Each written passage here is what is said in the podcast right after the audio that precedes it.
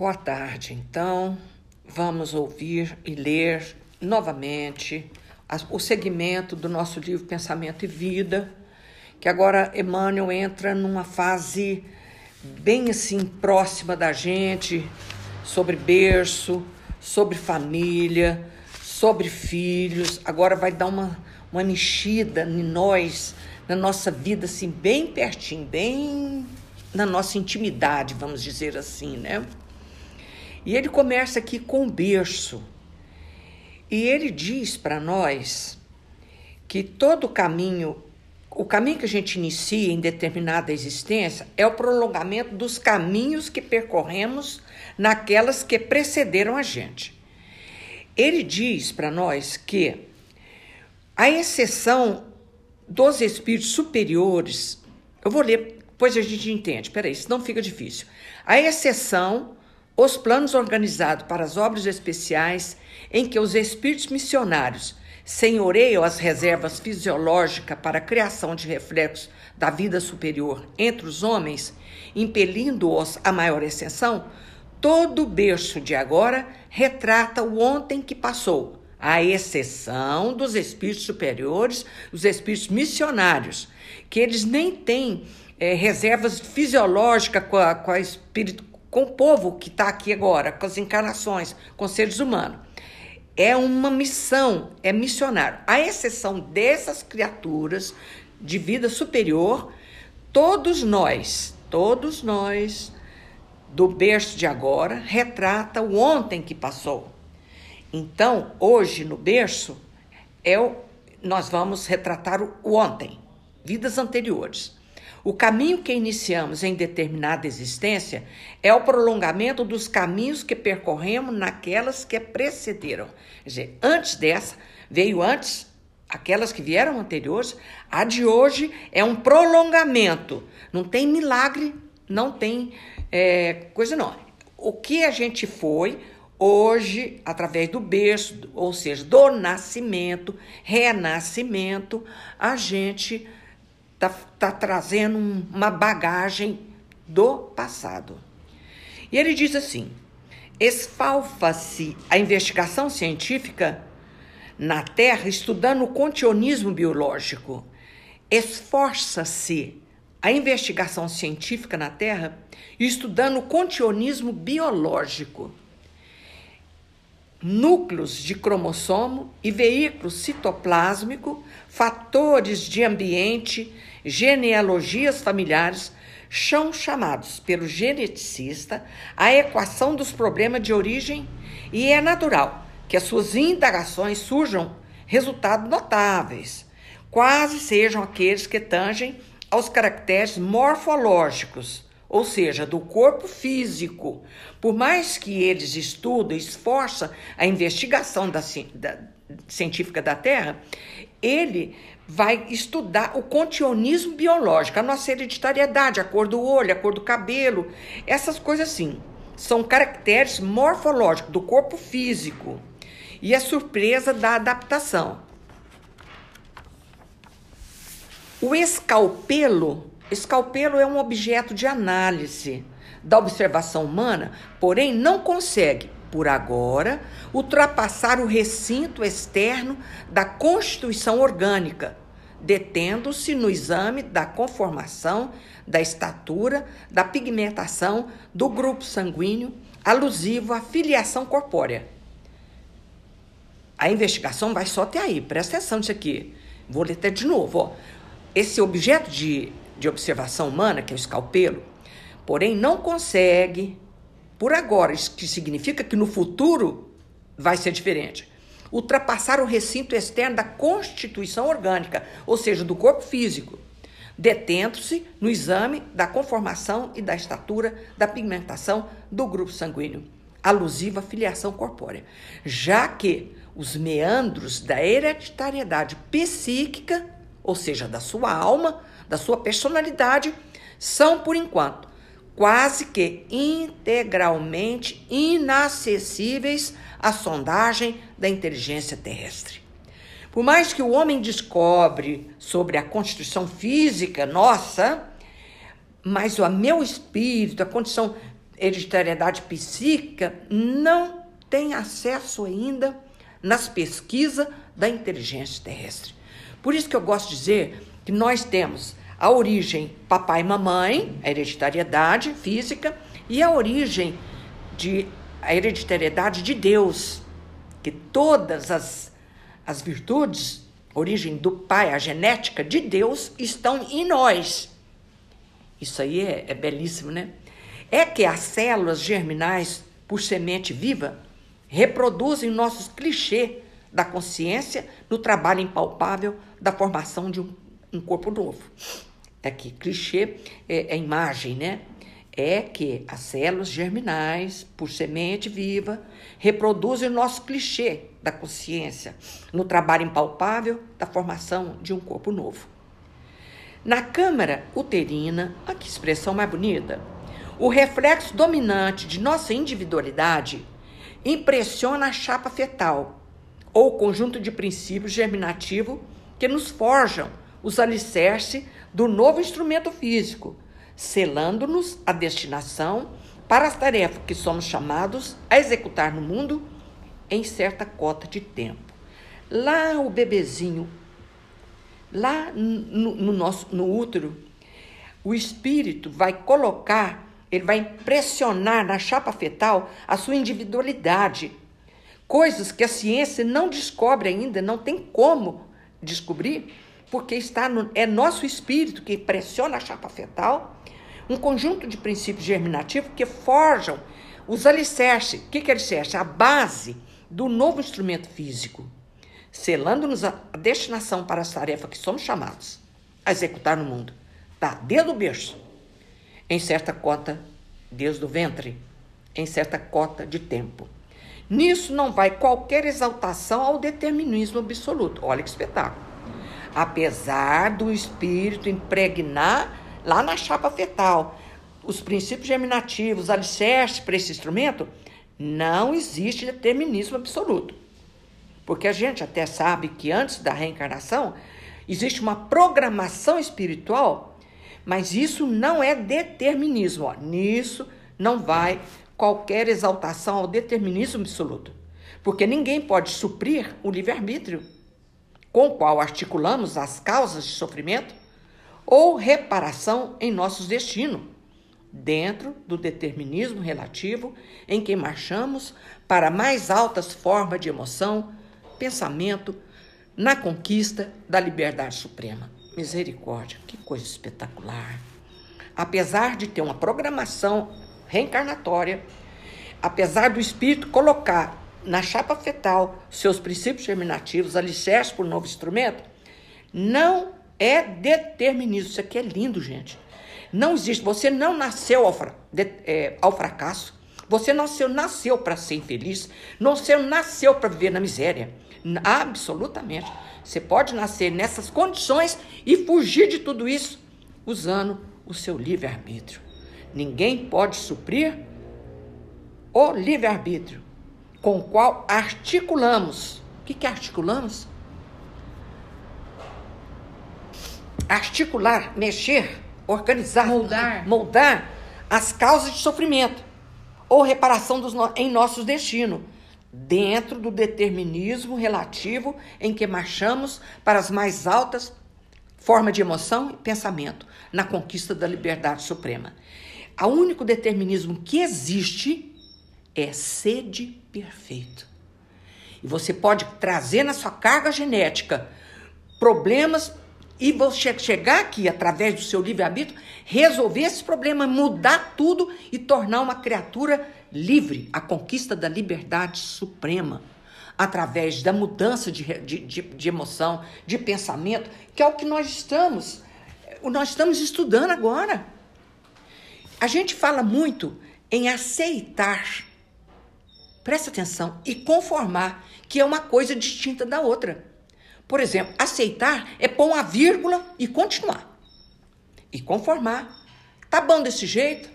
Ponto final. Nasci assim, vou morrer assim. Ai, ai, ai. Não, não, não. Vamos usar, usar a vírgula? As dificuldades existem? Vírgula.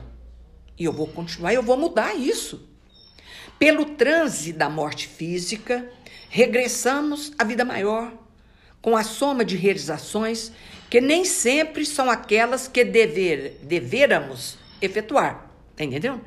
Chegou a hora de partir, nós vamos voltar para o plano espiritual, mas nem sempre aquelas que a gente via cumprir realizou-se. Com a maior soma de realizações que nem sempre são aquelas que deveramos efetuar. Em muitas circunstâncias, as imagens trazidas na permanência, da permanência na carne, são fantasmas temíveis, nascidos de nossas próprias culpas, exigindo reajuste, reajuste e pagamento, a modelarem para os nossos sentidos o inferno torturante em que se nos revolvem as queixas e as aflições. Misericórdia. Então, a gente não cumpriu com aquilo que estava para cumprir. Mas em muitas circunstâncias, essas imagens trazidas da permanência na carne, quer dizer, quando eu volto para trás, são fantasmas temíveis, nascidos de nossas próprias culpas. Quando a gente for estudar aqui culpa, nesse mesmo livrinho, a gente vai ver que a gente precisa jogar por terra essa tal de culpa, exigindo reajuste e pagamento a modelarem para os nossos sentidos o inferno torturante, em que se nos revolvem as queixas e as aflições. Quer dizer, você chega aqui, não cumpriu, volta para lá, cheio de culpa, cheio de revolta, cheio de. É um inferno. Esse é um inferno torturante mesmo. Eis porque, porém, que a justiça fiel por misericórdia nos concede o retorno para a bênção do reinício ele está explicando aqui nesse parágrafo anterior que a gente vem para cumprir determinadas coisas. Não deu conta. Voltamos para lá cheio de culpa, cheio de revolta, sentimento. É o um inferno total. Mas, porém, contudo, por conseguinte, a justiça, por misericórdia, nos concede o retorno para a bênção do reinício, que é o que nós estamos vivendo hoje. Retomamos assim através do berço o contato direto com os nossos credores e devedores para a liquidação dos débitos que contraímos, cujo balanço efetivo jaz devidamente contabilizado nas leis divinas. Que espetáculo! Então está contabilizado. E através do retorno, através do berço. Por isso as dificuldades familiares com credores e devedores e esse balanço já está contabilizado pelas leis divinas. E quando eu retorno aqui, eu já me comprometi lá em cima que eu vou dar conta. É desta maneira que comumente renascemos na terra, segundo as nossas dívidas ou conforme as nossas necessidades, assimilando para esse fim a essência genética daqueles que se nos afinam com o modo de proceder e de ser. Então, cada um está na sua família por, por necessidade, como ele está falando aqui, ou dívidas. Mas cada um de nós, no ambiente que nós nascemos, é tudo que nós merecemos e precisamos para o nosso crescimento espiritual. Porque mesmo a genética física daqueles que se nos afinam com o modo de proceder e de ser o papai e a mamãe. Por isso nós temos que amar papai e mamãe em qualquer circunstância, porque sem eles, sem eles, não haveria como eu estar aqui agora. E às vezes a gente fala assim: é o gênio do papai, é o gênio da mamãe. São espíritos que se assemelham. Os problemas da hereditariedade, em razão disso, descendem, de forma geral, dos reflexos mentais que, não, que nos sejam próprios. O que, que é isso? Ah, eu bebo, puxei o papai. Puxou não, meu bem. É seu isso. É seu. De forma geral, dos reflexos mentais que são nossos. Nossos. Os problemas da hereditariedade, em razão disso, descendem, de forma geral, dos reflexos mentais que nos sejam próprios. Nosso. É nosso. Em verdade, por vezes, abnegados corações. Olha que coisa bonita isso aqui, gente em verdade, por vezes, abnegados corações, cultivando a leira do amor pelo sacrifício, trazem a si corações desditosos, guardando transitoriamente nos braços monstruosas aberrações que destoam do elevado nível em que se já instalaram. Contudo, devemos, semelhante exceção, aos espíritos de renúncia, com que fazem emergir das regiões infernais velhos laços afetivos distanciados no tempo, usando o divino atributo da caridade. Isso aqui é a coisa mais linda que existe. Existe corações amorosos que fazem pelo sacrifício, pelo amor, pela caridade divina, tirando de regiões infernais criatura que não tem nada a ver com a família. Elas são, como está falando aqui, isso aqui é muito forte, ó, monstruosas aberrações que destoam do elevado nível em que já se instalam. Mas por que que Papai do Céu permite uma coisa dessa? é porque vai elevar essas criaturas, porque ninguém é condenado ao fogo do inferno. Isso nem não existe, hein, gente? Inferno não existe. E ninguém está condenado a sofrer eternamente. Então, pais amorosos que sacrificam, que buscam esses corações, essas criaturas lá das regiões infernais, para trazer ao convívio através do amor e da consanguinidade porque a gente aprende a amar pelos laços da consanguinidade. É lindo isso, hein?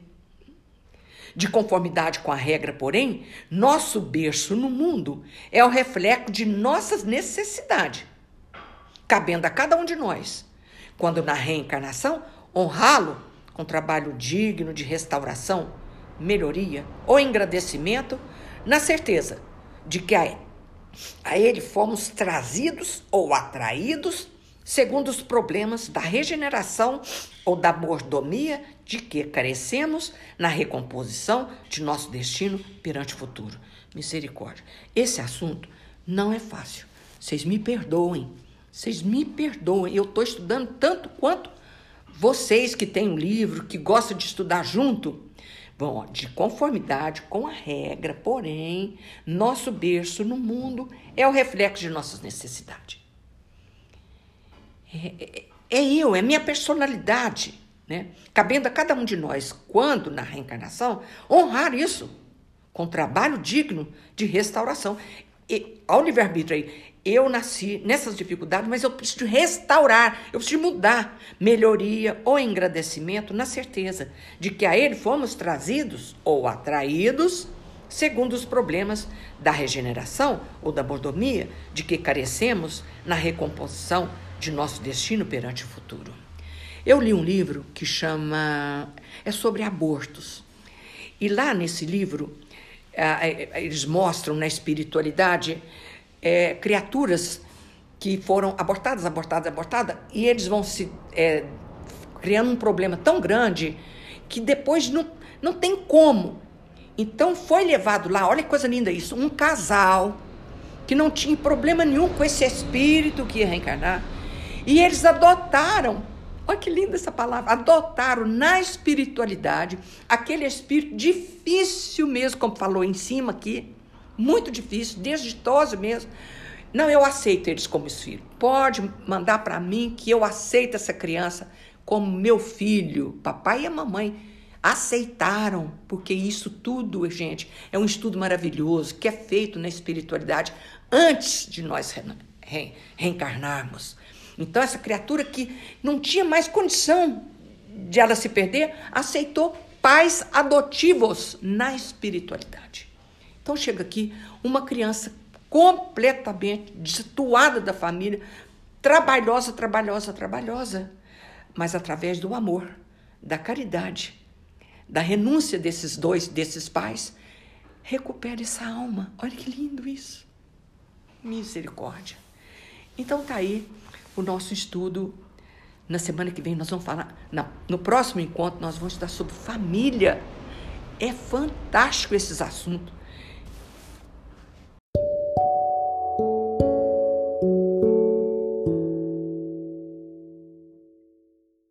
Parentesco corporal e parentesco espiritual. Olha que encaixe. Está aqui no capítulo 14. Honrai vosso pai e vossa mãe. Que espetáculo! seja qual for a condição nossa, honra pai e mãe. Porque se não fosse papai e mamãe, nós não estaríamos aqui do jeito que somos, né? Então, o parentesco corporal e o parentesco espiritual está no item 8 do capítulo 14, honrai vosso pai e vossa mãe. Olha que espetáculo. Os laços de sangue não estabelecem necessariamente os laços entre os espíritos. Acabamos de ler agora. Não é porque nasceu daqui é papai, daqui é mamãe, que espiritualmente existe uma amizade, um amor, uma união entre. Existem famílias assim.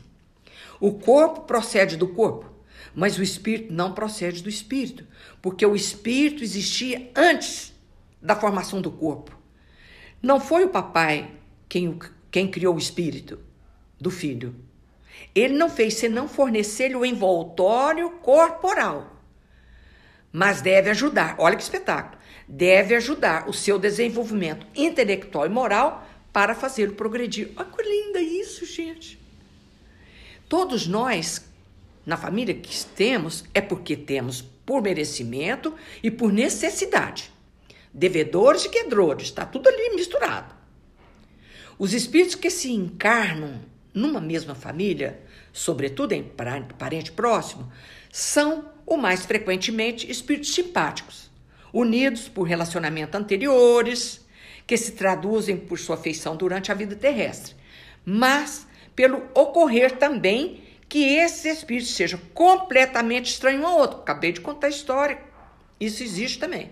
Divididos por antipatia igualmente anterior.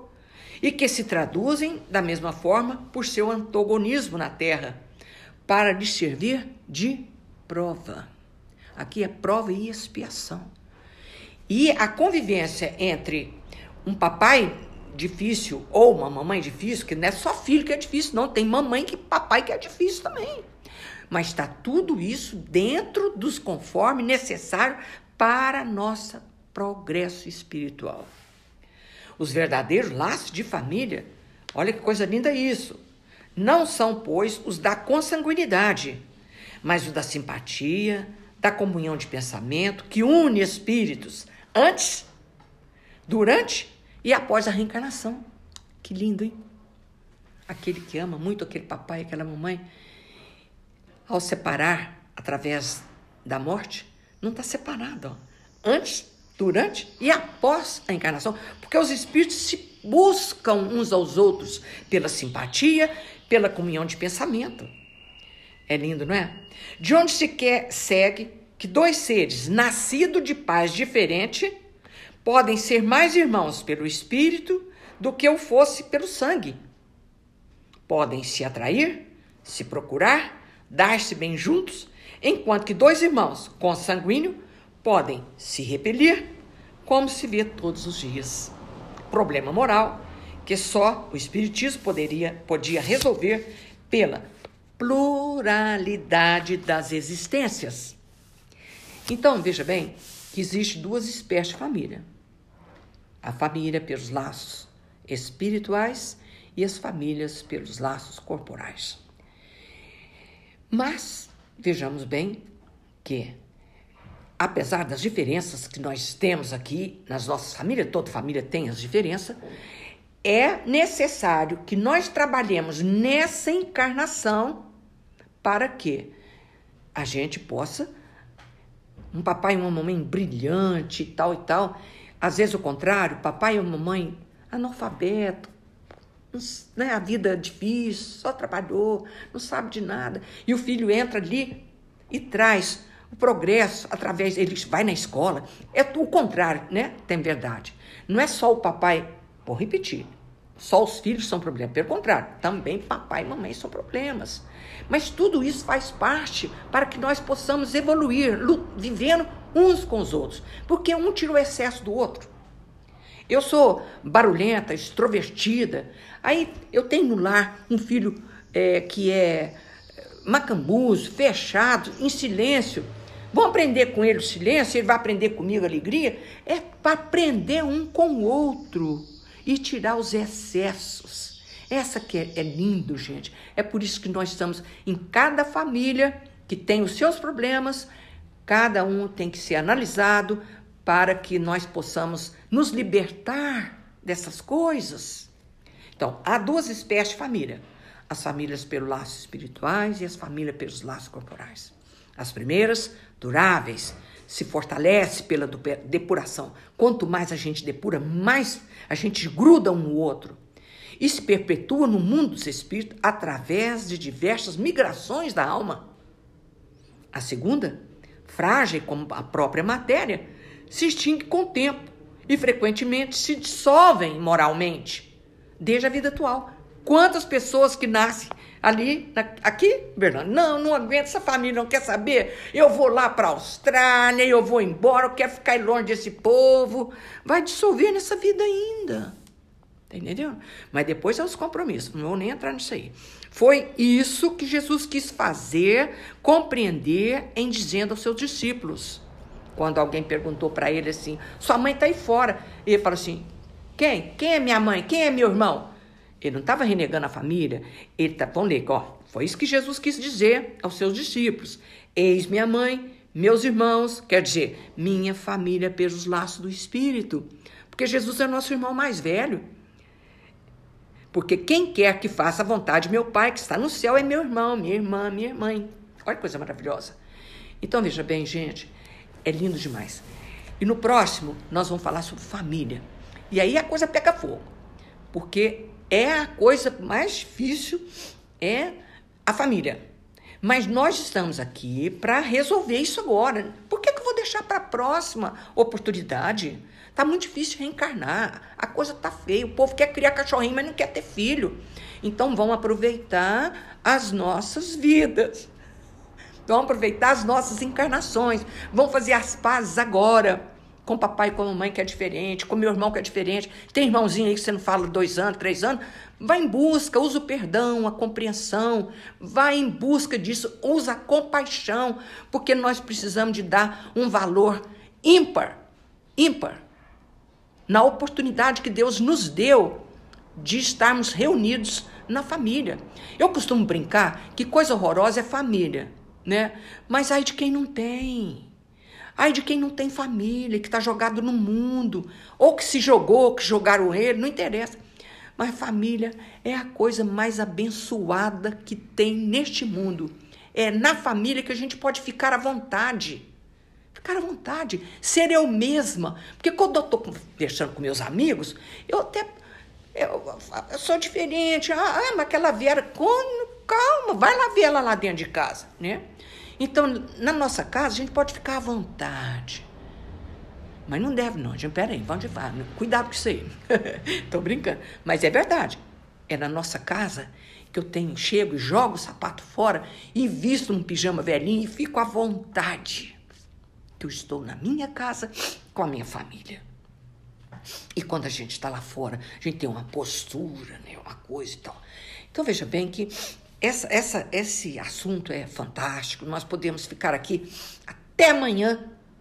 E você viu que os nossos dois companheiros ficaram até mudos nesse podcast, porque está falando de família, né? E a família é. Como é que é o, aquele livro que eu li, Arroz de Palma? É o prato mais difícil de fazer, chama-se Família. Você lê esse livro, chama Arroz de Palma. É um espetáculo. Tem nada a ver com doutrina, né? É um livro espetacular. A família é um prato difícil de preparar, principalmente quando chegam os temperos exóticos, que é nora, genro, entendeu? São temperos exóticos. Mas, olha que coisa linda, lembrei, hein? Usado no, na quantia certa, na, na coisa, fica um prato delicioso. Família. Nós vamos estudar no próximo encontro. E nós vamos agradecer agora a Deus e a Jesus esse momento que nós estamos vivendo agora e agradecer nossa família. Coração mesmo de gratidão. Ah, você não conhece meu pai? Não entra nessa área, não, nenê. Entra não. Entra não. Se eu vou falar uma frase aqui, fica muito feio, cada um tem o que merece, disse Jesus, né? Então, é melhor a gente não entrar nesse, nesse mérito, não. Vamos agradecer a Deus e a Jesus a família que nós temos, seja de que tipo for. nós só temos que agradecer a Deus e a Jesus. E a oportunidade que essa família me deu de reencarnar, porque através da reencarnação eu tenho a oportunidade de crescer, de reparar o mal, de pagar dívida, como ali está falando, de devedores e credores. Mas agora, nesse momento, nós vamos fazer nossa prece. Não esqueça a água fluide para ser fluidificada. E hoje, quando for dormir, ao que você for fazer a prece, agradece a Deus o lar que você tem, seja de que forma for. Porque através do nosso lar, da nossa casa, da nossa família, é o tudo de bom que Deus deu para nós. Que Jesus, no seu infinito amor, nos envolva no seu manto de amor e de luz. Que essa luz, Senhor, se faça nos nossos corações, para que a gente possa entender a grandiosidade da nossa vida aqui na terra. Você, Jesus, como nosso irmão mais velho, que saiu das regiões cristãs, veio aqui sofrer tudo que você sofreu só para dar exemplo. Não tinha necessidade nenhuma de sofrer aquilo, mas ele veio para dar exemplo. E lembra bem, aceitar é pôr a vírgula. Conformar é pôr ponto final, pelo amor de Deus. Vamos pôr vírgula e mudar nossa vida, fazer diferente. Essa é a finalidade da nossa existência. Usar a vírgula e buscar soluções, buscar outras formas de viver mais saudáveis, mais alegres, mais felizes. Jesus querido, que delícia, que delícia, que delícia estarmos reunidos em vosso santo nome. Que a sua luz se faça nos nossos corações neste momento. Envolva todos os lares. Massageie todos os corações que te ouvem. Jesus querido, para que eles nós possamos sentir leves, alegres e felizes. Pai nosso que estais nos céus, santificado seja vosso nome. Venha a nós o vosso reino. Seja feita a vossa vontade, assim na terra como nos céus. O pão nosso de cada dia dá-nos hoje, Senhor. Perdoa, Pai, as nossas dívidas, assim como nós perdoamos os nossos devedores. E não nos deixeis cair em tentação, mas livrar-nos, Senhor, de todo mal. Que assim seja. Um beijo no coração de todo mundo. E vai de graça o cantar desse passarinho que lindo, né? Beijão no coração de todo mundo. Assim seja.